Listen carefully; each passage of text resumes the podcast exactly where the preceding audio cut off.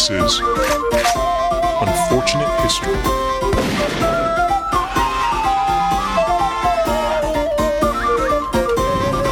What's up, everybody? Welcome to Unfortunate History. This is Cody Pennington, And this is Greg Skinner. and this is a podcast that covers wacky, interesting, and unfortunate moments from history. And today we will be diving back into the Kray twins. But before we start, I guess I'll just mention to Greg uh, Greg, yeah, we were discussing before we started recording. You made editing the last episode a bit difficult. Because I do not know how to breathe like a normal human being, apparently. This is something new. This is uh, I'm learning a lot of things about myself since doing this podcast because I figured I'd just got over um, my repeated use of the word again. I thought I'd got over that. So I thought, yeah, I'm on track. I'm learning. I'm improving. But now, apparently, how I breathe is a problem. Yeah, I'm doing it now. I'm aware of it now. I didn't know I was doing it. I can, I can feel myself doing it. I'm not obese, people. I swear to God, I'm not obese. your breathing's not edit friendly. Just say that. I had to edit out so many breaths. I think like 80% of what you gave through the last episode was just breathing. It's- No, man. my therapist is going to hear about this.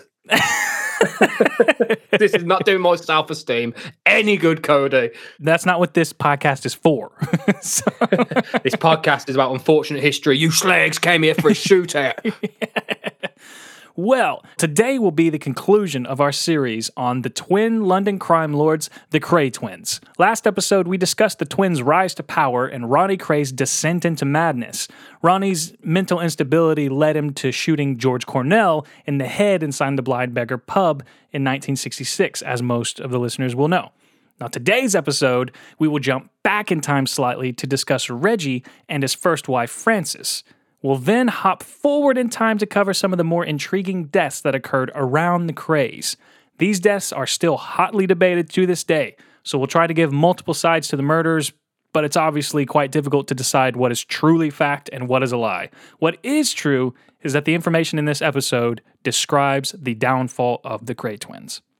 All right, that's the juicy stuff. This is what this podcast is all about the downfall of these people. We got a couple of murders coming up, but first, we need to discuss Reggie and his wife, Frances. Now, in 1962, Reggie went to meet with a friend by the name of Frank Shea at his home. However, Frank wasn't actually home. Who was home was Frank's sister, Frances.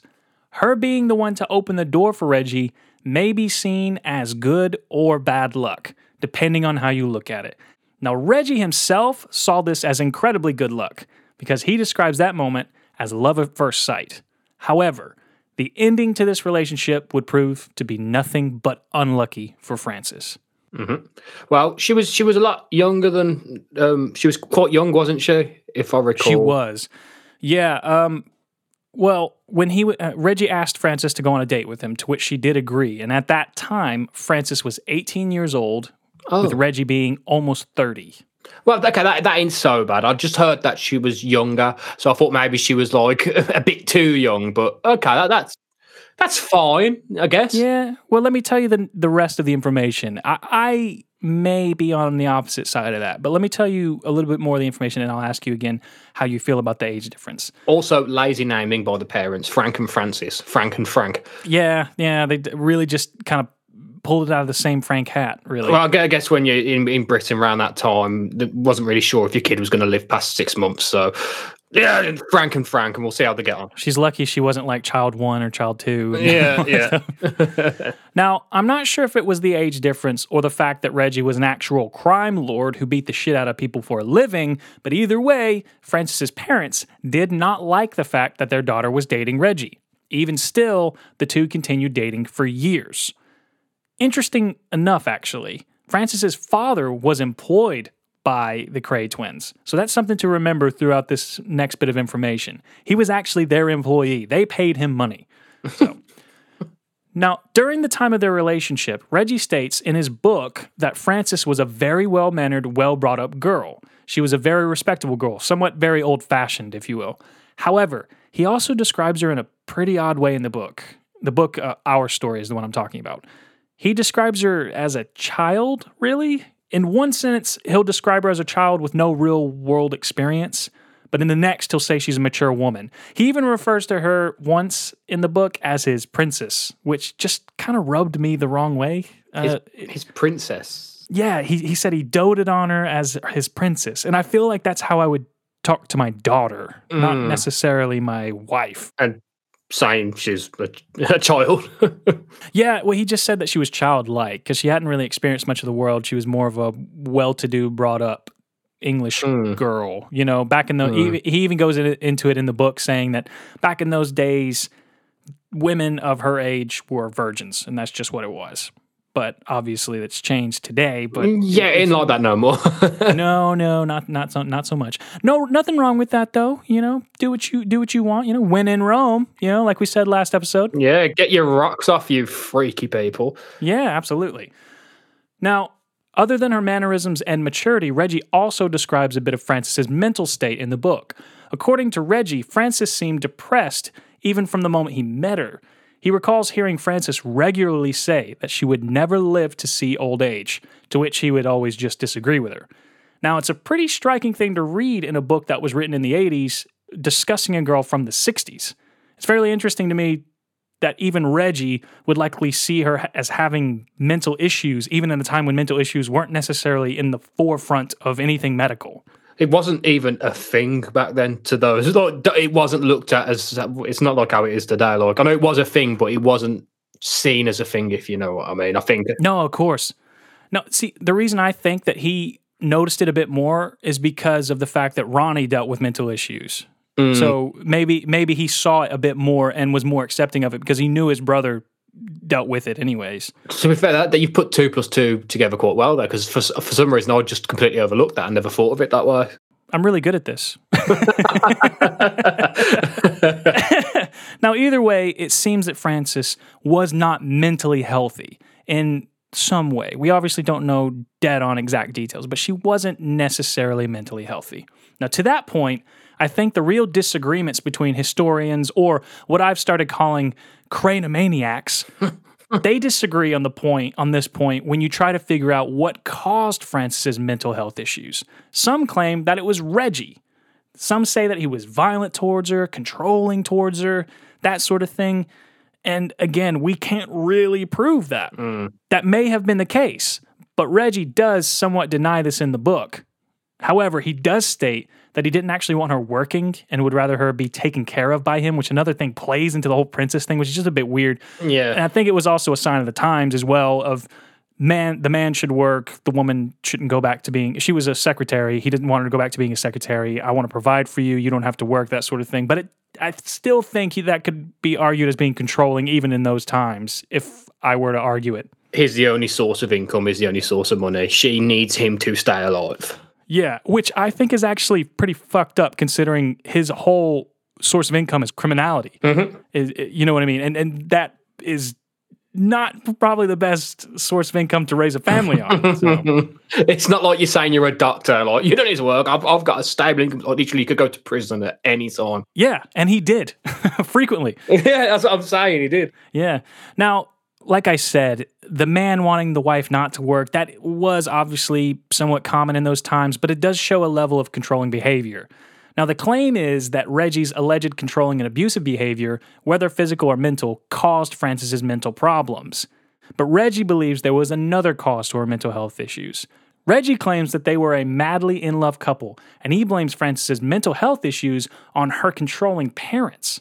Because you see, even though the two were dating for years, Frances's parents never really accepted Reggie. He asked multiple times for their blessing to propose to Frances, and every single time they said no. And it actually got to the point where he ended up just asking Frances without their blessing. She said yes, and the parents were pretty much forced into accepting it. But it's interesting because, like I said, her father was actually working for the mm. Krays, and he in the book. It's really eh, when you read it, it kind of it kind of strikes you in a different way as well when he describes this, saying, "I asked for her hand in marriage, and her dad told me no, but he was more than happy to take my money." And it's like you think that you paying this man should get you his daughter. Yeah, what?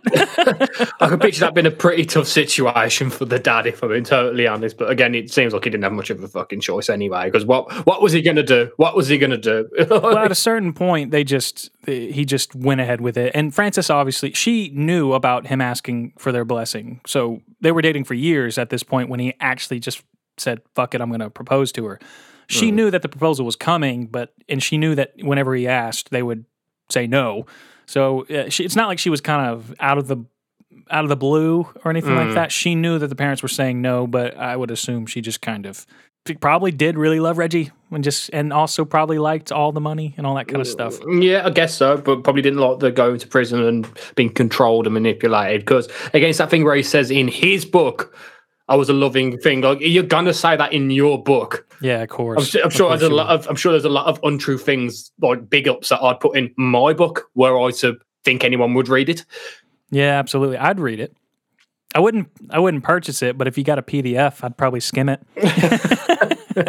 The name of it would be uh, has a 12 inch penis, and you know from there it's just going to be a book of lies. There was Greg. Huge cock, thick as the Dickens. a solid six foot four, handsome. well, anyways, even without the parents' permission, the two were married when Frances was 22 and Reggie was 31. And the wedding was actually said to have been an incredibly grand affair. One of the biggest celebrations the East End had ever seen. Celebrities were in attendance, along with nearly every business owner in the East End under the Krays protection, and a bunch of other people, including, I believe, even some politicians. Afterwards, the two had a honeymoon in Greece, where it was claimed that Reggie was actually impotent, so he couldn't have sex. But this has been vehemently denied by Reggie, obviously, as you would. Again, you're gonna, and yeah, Yeah, of course. But also, to that point, I should state that soon after that, he was sued in a paternity case, saying that he was the father of another lady's daughter.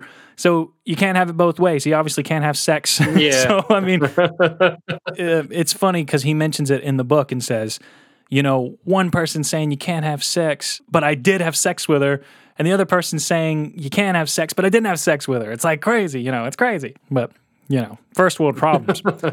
Now, Reggie claimed the two had a very enjoyable, very normal honeymoon. However, the trouble with the marriage started when the two returned. Frances's mental health began to deteriorate over the first few months of their marriage. Eventually, Reggie was sent to prison, and this only worsened her mental state. Once Reggie was out of prison, Frances ended up being hospitalized due to her depression. To battle the depression, she was prescribed barbiturates. Is that how you say that? Barbiturates. Barbiturates. I have no idea. I've never heard of them. Yeah, it's an old timey way of saying antidepressants.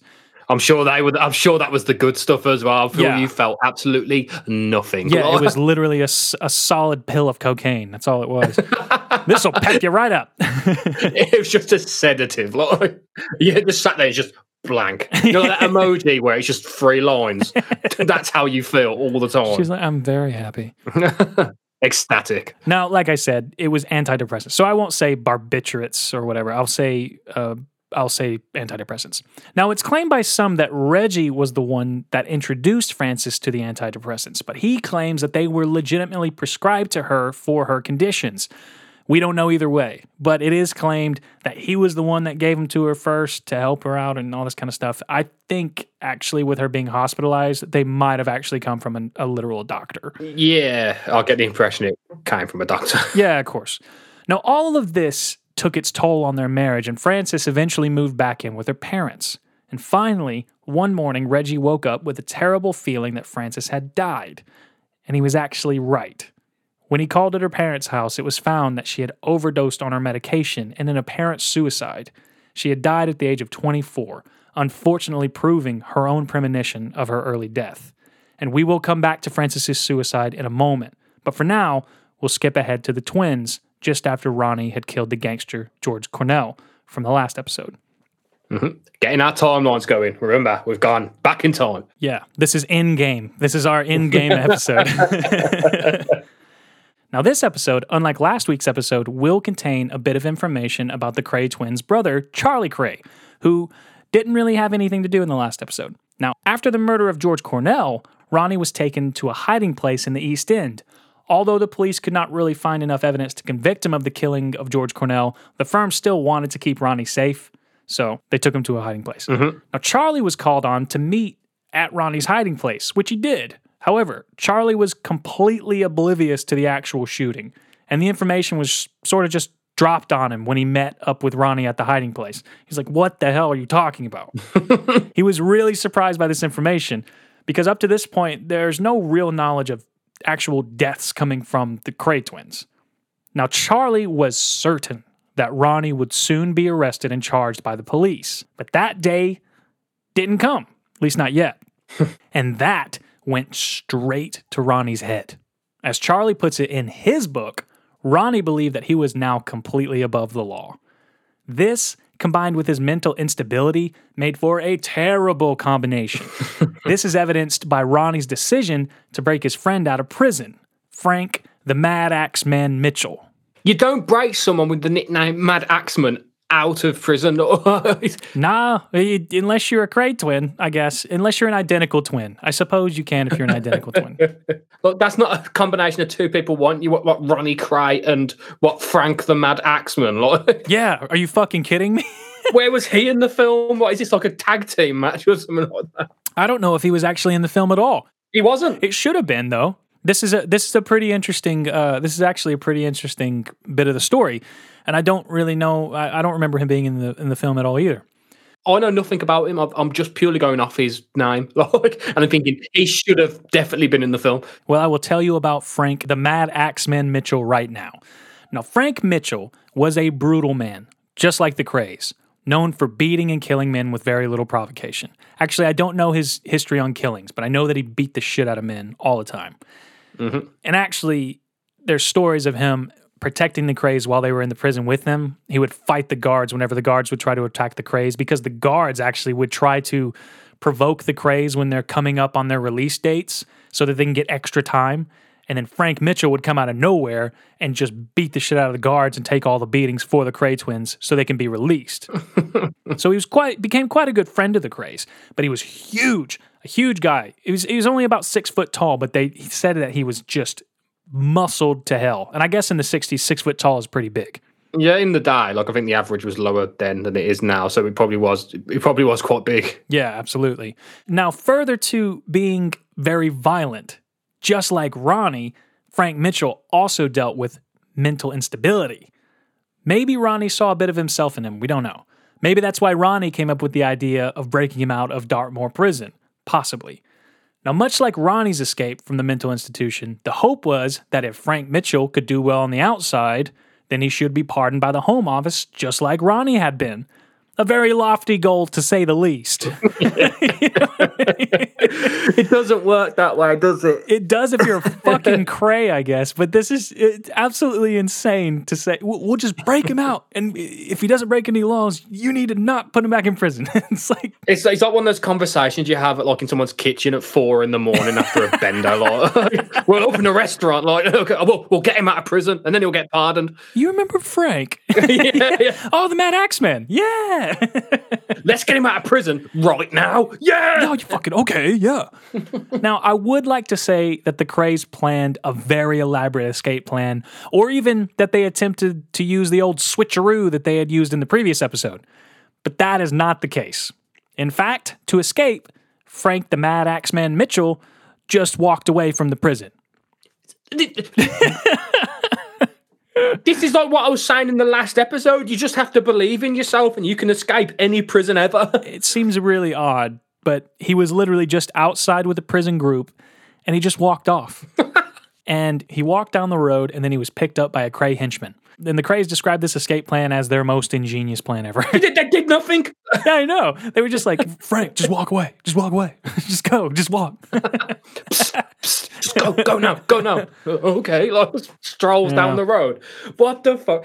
Oh, literally. Again, like I was saying, how how do some of these prison breaks? The sound, every single one sounds so simple. They're not really complicated. Like they put them in the films and that. Like when they did this big elaborate plan, people just walk out like some kind of Ocean's Ocean's Eleven type thing, like you know, Yeah. dung dung dung, and then and, you Yeah. and there's like all these crazy things that happen, all these weird explosions, and you find out that he actually escaped in the car's muffler or something like that. Like, Yeah, yeah. He's, he's like he needs to wait. He needs to wait for the lightning to strike so he can hit this ro- rock Yeah. off a pipe to get out, and it just happens. So it works. Everything's fine. No, you just walk out the fucking front door. That's how you get out of He just, prison. he just left. It's crazy. Now, as you listeners will remember, once Ronnie had escaped from the mental institution, he was actually successfully pardoned. It was more of a release because he was in a mental institution as opposed to a prison. And Ronnie was actually coming up to the end date of his prison imprisonment anyways before he was put into mental institution. So it, it's kind of it's it's a much different situation than being in prison and escaping prison. Yeah. But Ronnie was able to show that he was capable of living on the outside well enough.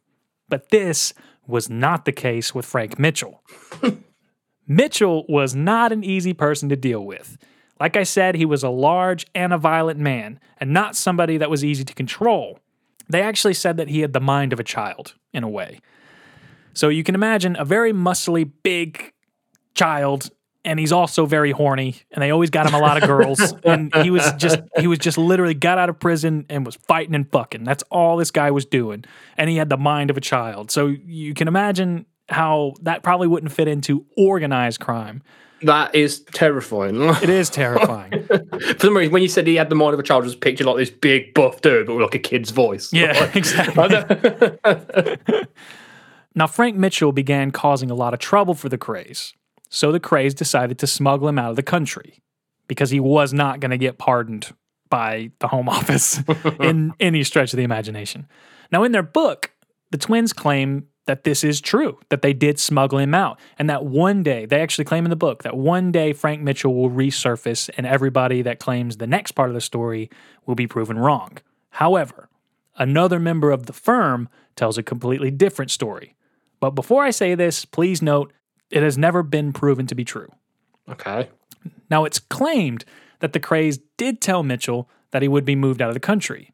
It was planned that he would be picked up by a van to be given a ride to a country hideout area, then smuggled out of England. Now, once the van arrived, one of the men in the van stepped out, opened the door for Mitchell, and Mitchell climbed in. He sat on one of the van's wheel coverings in the back. You can probably imagine the inside of a of a work type van. I know exactly what you're on about. Yeah, exactly. So he sits on one of the wheel coverings. Opposite him are two other members of the firm on the opposite wheel covering. Now, the firm member who had opened the door for Mitchell made his way to the passenger side door. He climbed in and he shut the door. Now, apparently, the closing of the passenger door was a signal. Once the two men in the back of the van heard the door shut, they started firing on Frank Mitchell nonstop until he fell from his seat and leaned back against the van wall. One of the men got very close to him and fired three more shots directly into his heart. The wounds around his heart were actually described as, quote, jumping under his shirt due to the flow of blood spurting from the wounds. Mitchell then let out a groan, and one of the men said that he needed another one. So they put their gun to Mitchell's head and fired two more bullets behind his ear. Jesus Christ. Wouldn't they just leave him in prison? Why not? Yeah, could have saved everybody a bit of heartache. yeah. Li- literally, literally Frank some heartache because he got three fucking bullets in it. Yeah, exactly. Um, and actually, I think it was Reggie that claimed that that was the biggest mistake of his life was helping Frank Mitchell escape. Now, again, this murder has not been proven. However, it did make the Kray's relationship with the police even worse. By this point, the police wanted to put a stop to the Krays once and for all. However, they would not get the chance with Mitchell's supposed murder, since the body has never actually been found, and there was not enough evidence to convict the brothers or any members of the firm. However, the firm didn't like the fact that the Krays had, quote unquote, allegedly, had one of their own members killed. So this would actually come back to haunt them in the very near future. Also, his own uh, like sort of gang started to turn on him in a way. I mean, obviously, if you subscribe to the fact that they did have Frank Mitchell killed, Mm-hmm. then yes, at this point, the firm, at least some members, started to turn on him because they saw it as very underhanded to take out one of their own members. Well, you you you would, wouldn't you? Yeah, you would absolutely. It's it, it's it's a very like Darth Vader tactic, and you know, when he used to choke his own people just to send a message, but it probably didn't have the same effect in real life. No, I can't imagine it did. It was pretty fucking terrible. Yeah. Now, up to this point, the Krays had been the ruin of many men, allegedly at the very least. George Cornell was absolutely murdered by Ronnie. 100%. We know that that happened. And Frank Mitchell was very likely dead. I don't know if they would have given him a lot of money just to, you know, smuggle him out and said, here's your cash, go have fun in Spain. I just don't know if, if I can honestly think that's the truth. Yeah, I feel like they probably just got rid of him. Like, I can picture him being a bit of a liability, if I'm being totally 100%. honest. Yeah. Like, I'm sure, I'm, I'm pretty sure Ronnie was already a liability to Reggie. Now, now having two of them and what the other one arguably worse than the first, you can't Yeah. have that. Absolutely. And honestly, I mean, you can't really trust a kid on a on a plane, you know? No, no, screaming and crying and Yeah, just screaming and crying and waiting for somebody to feed him. It's like, oh God, what a headache. They would have probably thrown him out of the plane anyways. So now, all of that was true, or at least the George Cornell was absolutely murdered. However, the true downfall of the Krays began with the murder of Jack the Hat McVitie. I think that's how you pronounce his name, McVitie. yeah, McVitie sounds right. Look, if anyone who's seen the movie knows this guy's story. Yeah. To that point, Greg, I haven't seen the film recently, so just let me know if any of this changes from the film, Okay. because this is the story that I got from both Reggie's confessed accounts as well as some of the documentaries and stuff that I watched. So let me know if this changes at all from the film. Yeah, will do. Now, Jack McVitie was a balding man who always wore a hat to hide his bald head, hence the name The Hat, the nickname The Hat. He was also a true piece of shit. he was a very violent man, as well as a drunk and a druggie. Here are just some of the things he did in his past. Once, McVitie had his hands mangled by a group of men because he had been violently sexually harassing women in a bar to the point where the guys just had enough of it and literally beat his hands until they were mangled. And then a few weeks later, he was just back to harassing them again. Sounds like one of those dudes who just will not learn their lesson. Like in the in the in, in the film, I don't remember him having mangled hands, but Well, he didn't have he didn't have mangled hands to the point where they were completely disabled or he was completely uh, mutilated. It's just that they beat the shit out of his hands. Once they healed, he then went back to sexually harassing women. And another time, he shot a man in the foot for seemingly no reason. I think Reggie was talking to one. It was one of their club owners, and Reggie was talking to him, s- saying that I think he owned them, owed them money, maybe. And then out of nowhere, Jack the Hat just shot him in the foot. Thought it was very funny. And finally, in a particularly violent moment, he actually threw a woman from his moving car while he was driving at 40 miles per hour. And the woman broke her back and was in agony. And McVitie just laughed at her.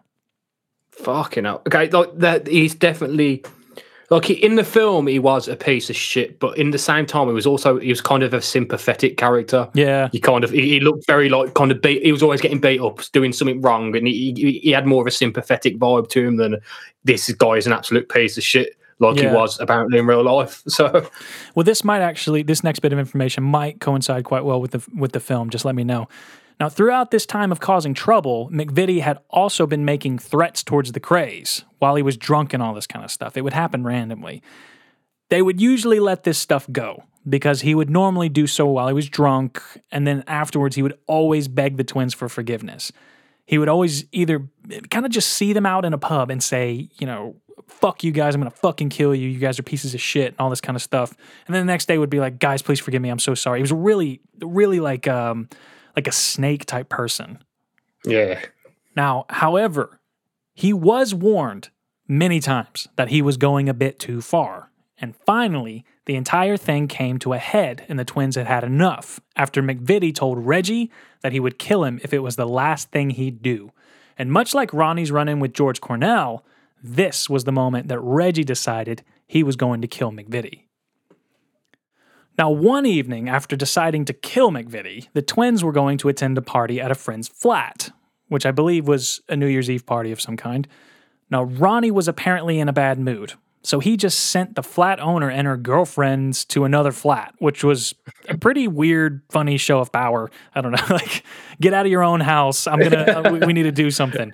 all right, you like fuck off, fuck off. this is my flat. What do you mean? We What you fuck off, you mean? fuck off. Yeah, go somewhere. Why don't you go somewhere else? I just made lasagna. My souffle's gonna burn. What the hell? Ronnie, can I trust you with the souffle? Fuck off, you slag. of course you can fucking trust me with the souffle. Look, I got shaky hands, you slag. What you mean? Now, once the flat was clear, the twins sent a member of their firm to find McVitie, and they invited him over to the flat, but they didn't let him know that the twins were there waiting for him. Reggie didn't think that he would actually show up, but he did show up around midnight, walking through the door saying, Where's the birds and the booze? That's the first thing he said when he walked in the room. And Greg, do you want to say that like a Londoner? Where's the slags in the booze? Yeah, where them bird? yeah, where? yeah, yeah. where- Well, after McVitie entered the room, Reggie instantly stood up, put his gun in McVitie's face, and pulled the trigger. But nothing happened. McVitie, obviously surprised by this, asked the twins to let him live. Now, there is a little particular point that we didn't go over in our episodes, but I will say it right now. That there was a particular point where Ronnie went to shoot somebody in the face and his gun jammed as well. And he actually spared that person's life because he saw it as an omen or some kind of sign to not kill this person. Reggie didn't think that. so Ronnie told him that he would not live because he had already crossed too many lines. So then Reggie began to struggle with him. And Reggie describes McVitie as a pretty strong guy, and he initially had trouble with wrestling him. McVitie escaped Reggie and headed to the door, but it was blocked by members of the firm. So then he turned back towards Reggie, ran past him, and tried to jump through the window. He was able to get his front half out of the window, shattering the glass and breaking the wood frame, but his back half was still stuck in the apartment. And then the members of the firm grabbed him and pulled him back in, and they held him down. Reggie was then given a carving knife. As the members of the firm held him still, Reggie stabbed McVitie in the face near his eye. Reggie continued stabbing McVitie in the face and in the body until he was lifeless on the floor and he was covered in his blood. Afterwards, the twins left the body in the apartment for the other members of the firm to clean up. That's a pretty. The film got that pretty bang on, if I'm Yeah. totally honest. From my memory, yeah. As we'll see in a moment, it was a very important part of the twins' history. It's like their criminal history. It's a very important part, and it leads to the rest of their lives. So obviously, it's, it's very important to get right.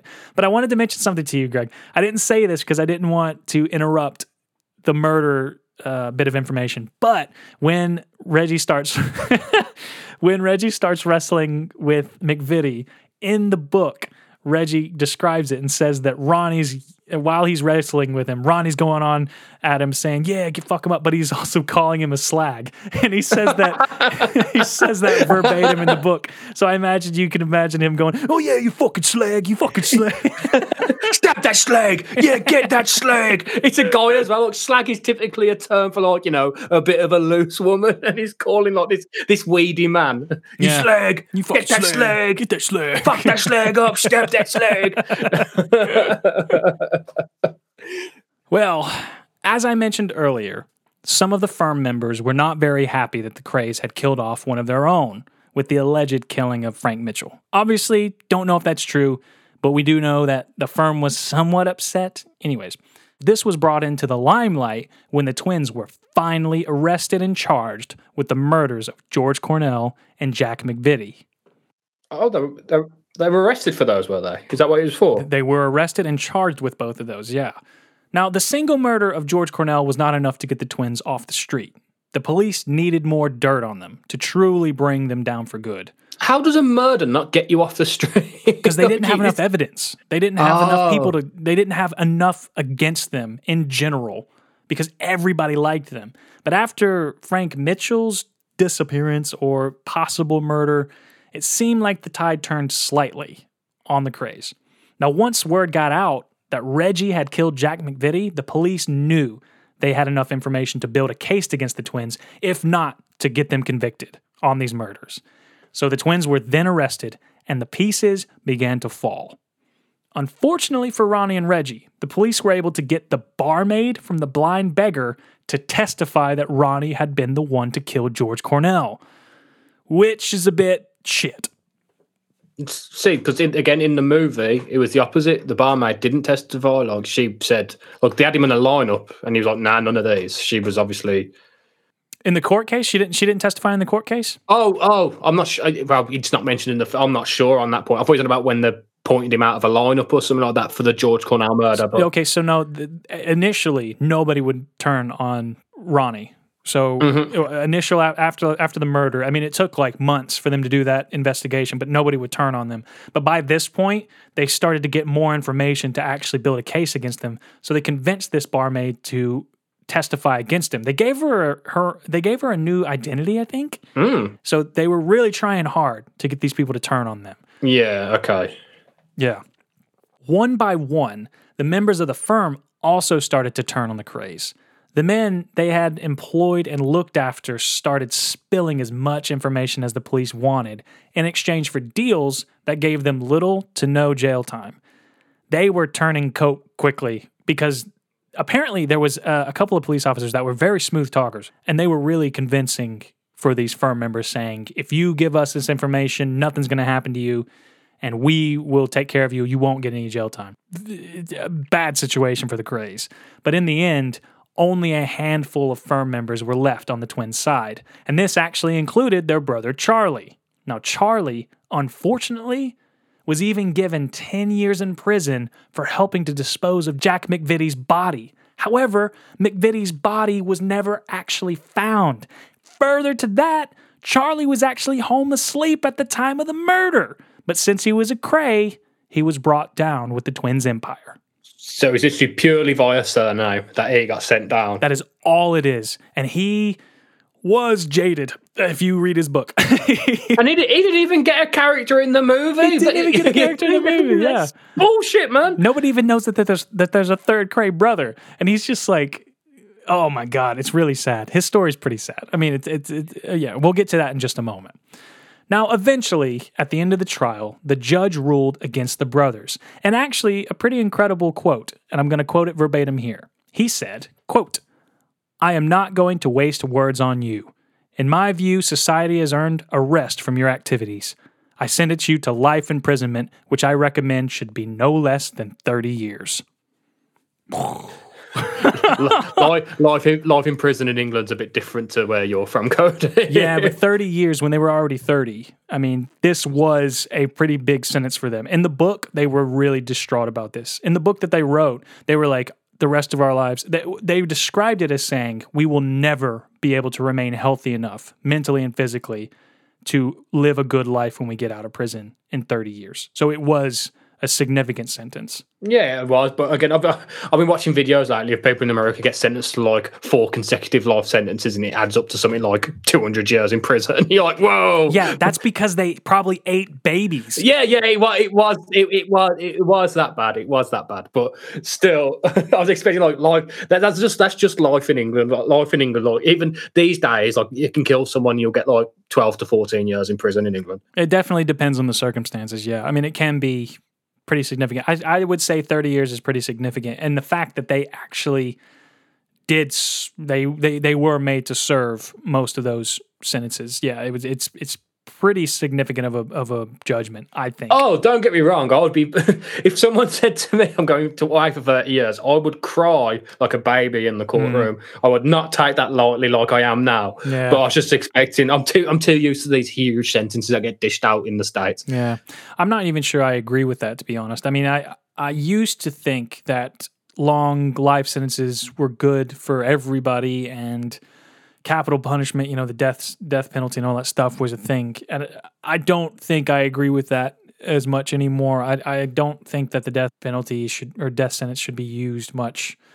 Um, mm. In most cases, I think life as well is is a hard one to justify, unless obviously it's a heinous act. I mean, we're talking Ted Bundy and all those prolific serial killers. Yeah, of course, mm-hmm. you know they need to go down for all of that and stay in for life. But there's certain things, you know, like certain drug crimes that I mean, some people get 20 years for just having weed. Yeah.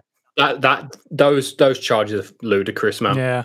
You know, but I don't know. That's neither here nor there. No, we were talking about the Krays and their prison sentence. now, following the Krays trial, the twins lived the rest of their lives in prison. Their mother eventually passed away, and they were allowed to attend the funeral, although it was completely ruined by a slew of reporters hounding the twins. They said there was hundreds, like I think something along the lines of 500 reporters just barreling in on this funeral. The paparazzi are fucking parasites, aren't they? They really are such yeah. bloodsuckers.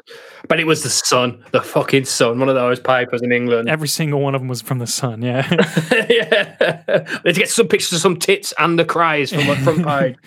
Well, the Krays absolutely hated this, and because of this, the twins decided to not attend their father's funeral a few years later. Now, after a number of years inside the prison, Rondi, uh, oh, Rondi, Ronnie was transferred to Dartmoor Hospital after being certified insane once again. He was definitely described as paranoid schizophrenic, and he lived the rest of his life in that hospital until his death at the age of 61 due to a heart attack. Now, Reggie lived his life in prison until he was released on compassionate grounds in 2000 due to a lengthy battle with cancer, and he lost that battle in October of that same year. No way. It's, it's kind of mad to think that I was alive when a cry was alive. Because uh, because um, Ronnie died quite a few. What what what year did did um Ronnie die? Sorry, just a second. Great death. 1995. Oh, was it not? I was I was alive when both of them were alive, and I just didn't have a clue who they were. As well as Charlie. Quit cutting Charlie out of the damn picture, you know. the twins' brother Charlie served seven of his 10 year sentence for supposedly disposing of McVitie's body. But he found trouble in actually staying out of prison. He dealt with many drug related issues that saw him arrested multiple times. And he finally passed away in 2000 at the age of 73 from natural causes while still serving a sentence related to drug abuse. Oh, so two of them went in one year. Thanks. Absolutely. Yeah, they did. Um, I think Charlie went before Ronnie. I think uh, Reggie. I think Reggie outlived all of them. Um, That's that's kind of a bit of sweetness in it, really. Like, super bittersweet. Yeah, he outlived his whole family. well, you're riddled with cancer, and then you've you've also got a you've, your former wife co- committed suicide, Yeah. and like, Exactly, yeah. Well, we're going to get to that right now, actually.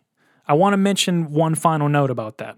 While Reggie was in prison, he allegedly developed a homosexual relationship with another inmate, which isn't very hard to imagine. It is claimed that they were both homosexual when they were younger, and he was obviously living his entire life in prison at that point. So him having a homosexual relationship, it's uh, you know, it's it's, it's expected.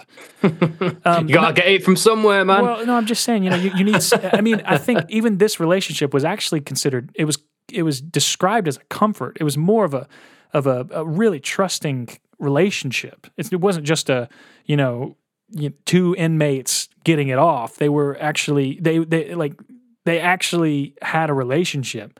Now, this inmate actually alleges that one evening, and he describes this evening in a in a certain way. He describes it as one of the evenings where we would turn the lights down and turn on some nice music, and they were basically cuddling. Well, on this evening, Reggie confided in him something that he had only confided in two other people in his life. Now, this inmate alleges that Reggie told him that his brother Ronnie had been the cause of Frances's death. He said that Ronnie had forced Frances to take the pills that ended her life, likely jealous that she was coming between him and his brother. And Reggie says that Ronnie confessed this to him two days after her death. This is not certain, but it's worth mentioning nonetheless. that seems a bit far fetched to me, to be honest. I, I, I can't. How do you force someone to take pills? well, you can force them down the throat, or Well, no, I mean, I mean, you just threaten them, threaten to kill them, sitting. You know that I can see that happening very easily. Just saying, you know, I'll kill you and beat you to death if you don't just take these pills. And she was already she was already depressed, so I can imagine it, it could happen. But I mean, it is described that when they first got together, Frances and Reggie, that Ronnie was insanely jealous of her. That is claimed by a mm-hmm. couple of people, actually. So I don't know. Yeah. I mean, Ronnie was inst- unstable, so I don't know eh, whether it could or couldn't been the truth. We don't know. Well, I guess we'll never know. Yeah, it's all sort of hearsay, hearsay at this point, isn't it? Yeah, it's a lot of hearsay in this story. Now, the Krays were a force to be reckoned with. Two identically unstoppable people hell bent on running things their own way in the East End. They made a mark that still survives to this day in England. Children hear stories about them and want to be them, and adults idolize them. But they were not nice people. They were hardened criminals. They caused the death of multiple people, possibly including the young Frances. And I don't think this story could possibly end more unfortunate than that. And that is truly unfortunate. Took your line. All right. That was my line. I was trying a different version of the line. Oh, I know you didn't do it, so I saw my opportunity. and that's the story of the Kray twins. As Greg said, there is a lot of information, a lot of hearsay in this. If you'd like to know more details from all different perspectives, you should check out the book Our Story by Reggie and Ronnie Kray, Charlie's book, Me and My Brothers, and there are actually a few other books. I think Reggie or Ronnie wrote their own book called My Story. So you should go check out all those. You can Google them and find them. There's so much information and so many different perspectives in this story. It, it, it definitely seems like people. It was. It, they were definitely kind of beating a dead horse towards the end with all the books they're releasing. Oh my like, it- god, dude! It's not even that. It's also the people that are in these documentaries talk like they knew Reggie and Ronnie Kray, like they could tell you what their penis looked like. They knew them so well, and it's like you know what I mean. Like they were. It's like those guys down at the pub that claim to know Prince, and they're like, "No, yeah, he was in here the other time. Yeah, yeah, he calls me up every now and then." It's, yeah, I you know those types of people. We we know those types yeah. of people. Um, the listeners, you guys know those types of people. It's just so those types of people are just so fucking annoying and and they always claim you know they they know everything about everybody so it's gonna turn into embellishment at some point yeah. it's just going to you know um i think before we stop um, I want to give a shout out to Jess. She sent an am- amazingly nice email. Thank you so much. Uh, she said that she really she's really enjoying the podcast and um, enjoying all the stuff we do. She likes that we're American and English. That's really cool. Thank you so much. Um, thanks to Anita. We see her liking and stuff on pay, on Facebook and all that. I mean, a lot of other people. Thank you so much. I think. Um, you know, I can't name everybody, but we do get messages every now and then. So we really do appreciate that. If you'd like to email us, send us any kind words, feel free to do that at info at unfortunatehistory.com. Um, leave us reviews. If you haven't subscribed on your device right now, please subscribe because that really does help us out uh, more so than reviews. So if you'd rather just press that little subscribe button instead of typing out a review, it's so much easier. Um, Yeah. If you want to follow the show, check us out on uh, unfortunatehistory.com. Got all of our links there, including scripts and all that stuff. Um, if you want to follow me, just Google Cody Pennington and I pop right up. Greg, You know how it is, people. Fly to the emu. follow me on Instagram and just Greg Skinner on Facebook. I still don't know what an emu makes, but something like that. That's what I'm going to go with. I'll, I'll change it to something else soon. Um, I've, I've just got it. nothing yet. no, I, I'm going to change it periodically to be relevant to the podcast. no, that's gonna that's gonna be very confusing for everyone that tries to follow you.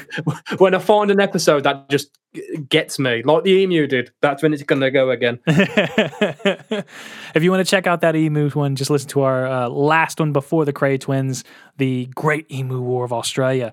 Please share it with your friends and family, guys. Thank you so much for recommending the podcast. We're up to a really good amount of streams and downloads and stuff. We're loving it. It's going really well. Uh, thank you so much. We might, in the near future, take a week break just to get back on track, sort of thing. But uh, not sure if we're going to do that yet. I think uh, I think we're doing all right now. Um, we are going to try to release every single Monday in the morning for Americans and in the afternoon for England. So uh, look out for us every Monday. Um, that's Unfortunate History Monday.